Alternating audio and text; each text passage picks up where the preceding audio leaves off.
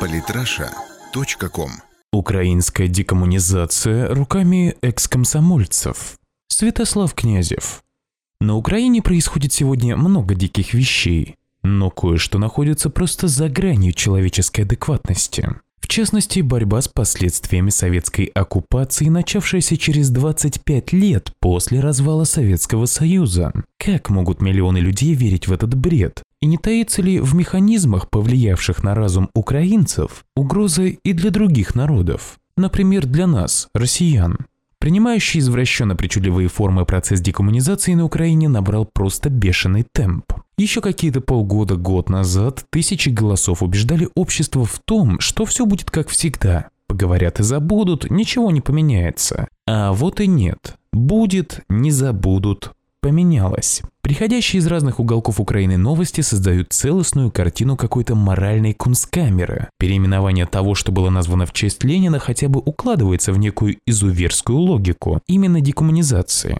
Но на Украине теперь массово исчезают топонимы, связанные с именами Жукова, Ватутина, Черняховского и даже Терешковой. С ними-то так за что? За то, что свои подвиги они совершали во время существования СССР как его граждане? Или за членство в Компартии? Ну так декоммунизировали бы для начала комсомольца Порошенко, секретаря комитета комсомола университета Томенко, секретаря райкома комсомола Турчинова, комсомольца Тигнебока, комсомолку Тимошенко, коммунистку Фарион и коммуниста Васюника. Ну и, конечно же, сына секретаря Ровенского обкома, комсомольца-активиста и убежденного некогда социалиста Луценко высокопоставленных партийных бонус Кучму и Кравчука. Причем, в отличие от Ватутина с Черняховским, вся эта публика для Украины ничего хорошего не сделала. Как самые настоящие вандалы, одержимые комплексом Герострата, фашистующие экс-комсомольцы сносят по всей стране памятники архитектуры и монументального искусства. Под шумок декоммунизации, помимо традиционных Лениных, они умудрились снести бюст Кутузова и памятник Константину Романову, кузену Николая II. Сейчас у них на подходе еще более масштабные проекты – разрушение арки дружбы народов и демонтажа советского герба со щита памятника Родина-Мать в Киеве.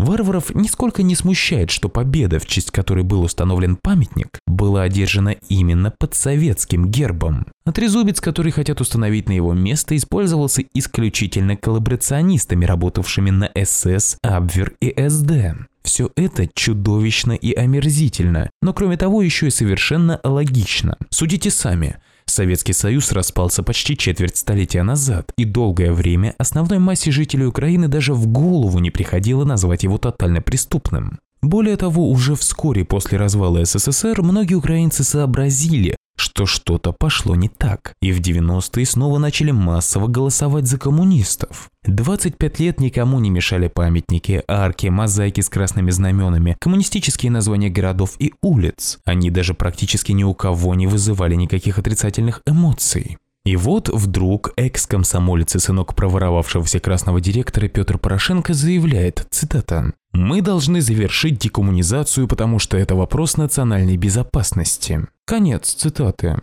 Если та власть была такой ужасной и преступной, почему народ не уничтожил все, что было с ней связано еще в 91-м? Почему бывшие коммунисты и комсомольцы, возглавляющие сегодня Украину, не сделают себе коллективные харакири на Майдане Незалежности? Почему вместе со скульптурами и мозаиками не сносятся другие памятники режиму? Оставшиеся на плаву заводы, составляющие большую часть жилого фонда Украины, советские многоэтажки, атомные и тепловые электростанции, больницы с детскими садами. Не в том ли вопрос, что те, кому сегодня менее 30 лет, уже абсолютно не помнят времена СССР и их можно превращать в манкуртов, вливая им в уши всякий бред?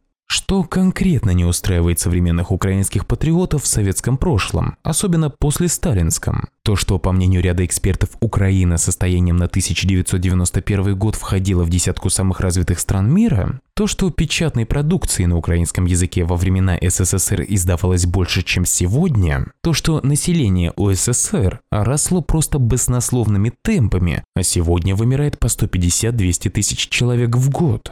На советский уровень ВВП Украина во времена незалежности не вышла ни разу. Уровень жизни и социального обеспечения до 1991 года был ощутимо выше, уровень преступности ниже. Наука и искусство в УССР активно развивалось, в современной же Украине все это просто деградирует. Что именно из перечисленного советского наследия конкретно не устраивает украинских патриотов и называется у них преступлением и оккупацией?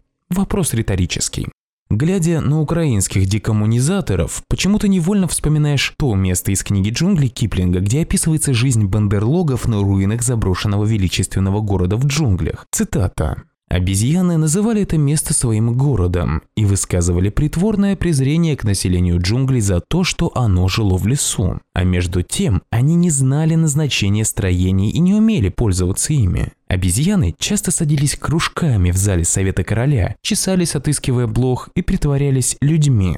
Иногда же то вбегали в дома без крыш, то выбегали из них, складывали куда-нибудь в угол куски штукатурки и старые кирпичи. Тотчас же забывали, куда спрятали их, дрались и кричали во время схваток. Внезапно затевали игры, носясь вверх и вниз по террасам королевского сада, раскачивали там кусты роз и апельсиновые деревья, забавляясь тем, как с них падают цветы и плоды. Они исследовали все проходы, все темные коридоры дворца, многие сотни его маленьких затененных комнат, но не помнили, что видели, чего нет, так по двое и поодиночке или толпами обезьяны шатались, постоянно уверяя друг друга, что они держатся совершенно как люди. Они пили в водоемах, мутили воду и дрались из-за этого. Но сейчас же все неслись куда-нибудь толпой, крича «В джунглях нет никого такого умного, ловкого, сильного и благородного, как Бандерлог». Конец цитаты. В действиях промайдановской части населения современной Украины действительно нет никакой логики. Но беда заключается в том, что подобное поведение не является чем-то из ряда вон выходящим, и от него, увы, практически никто не застрахован. Плохо ли жилось, например, при Каддафи гражданам Ливии, бывшей некогда самым процветающим государством на континенте, а сейчас превратившейся в охваченный хаосом кусок пустыни? Или разве можно было назвать логичным поведение народа СССР в 1991 году?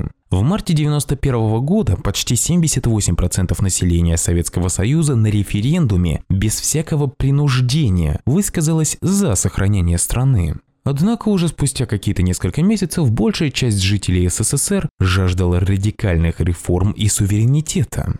Они имели одну из самых лучших социалок в мире и максимально справедливое распределение всех материальных благ. Жизнь на Западе казалась им красивой картинкой, но там не было полностью бесплатной медицины, бесплатного образования и практически бесплатной раздачи квартиры и земли. Обмен всего этого на жвачки, джинсы и колбасу с химическими усилителями вкуса определенно не был равноценным. Но миллионы взрослых, вменяемых людей на него согласились. И потом еще какое-то время балдели от песенки American Boy и ждали, когда же наступит светлое евроатлантическое будущее. Украина, правда, оказалась уникальна в своем роде, устроив себе 92 раза подряд. Тогда и сегодня. Но с другой стороны, где гарантия того, что и с нашими соотечественниками опять не произойдет то, что уже происходило в 91-м? Украинцы-то два раза в одну и ту же реку зайти умудрились, и нам нужно сделать серьезные выводы из их печального опыта последнее время многие эксперты говорят о том, что логику или какой-нибудь спецкурс причинно-следственных связей нужно преподавать детям в школах. Так вот, это просто замечательная идея. В стране, в которой каждый школьник получает аттестат о среднем образовании с базовыми знаниями логики, шанс организовать Майдан или любую другую цветную революцию будет равняться нулю.